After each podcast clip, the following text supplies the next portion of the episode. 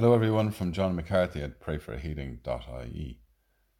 Ger Brennan, known for his Catholic beliefs and the two time All Ireland football winner with the Dublin team, in a recent interview with Cathal Barry, said, If I was as disciplined in prayer as I was in training, I could be Pope. Today's Gospel reading is from John.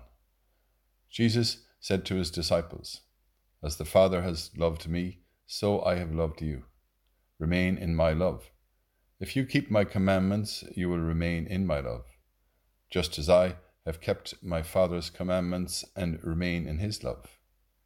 I have told you this so that my own joy may be in you and your joy may be complete. Bless you, Father of heaven and earth, for your great love for us. Give us the grace to keep your commandments and find strength in prayer.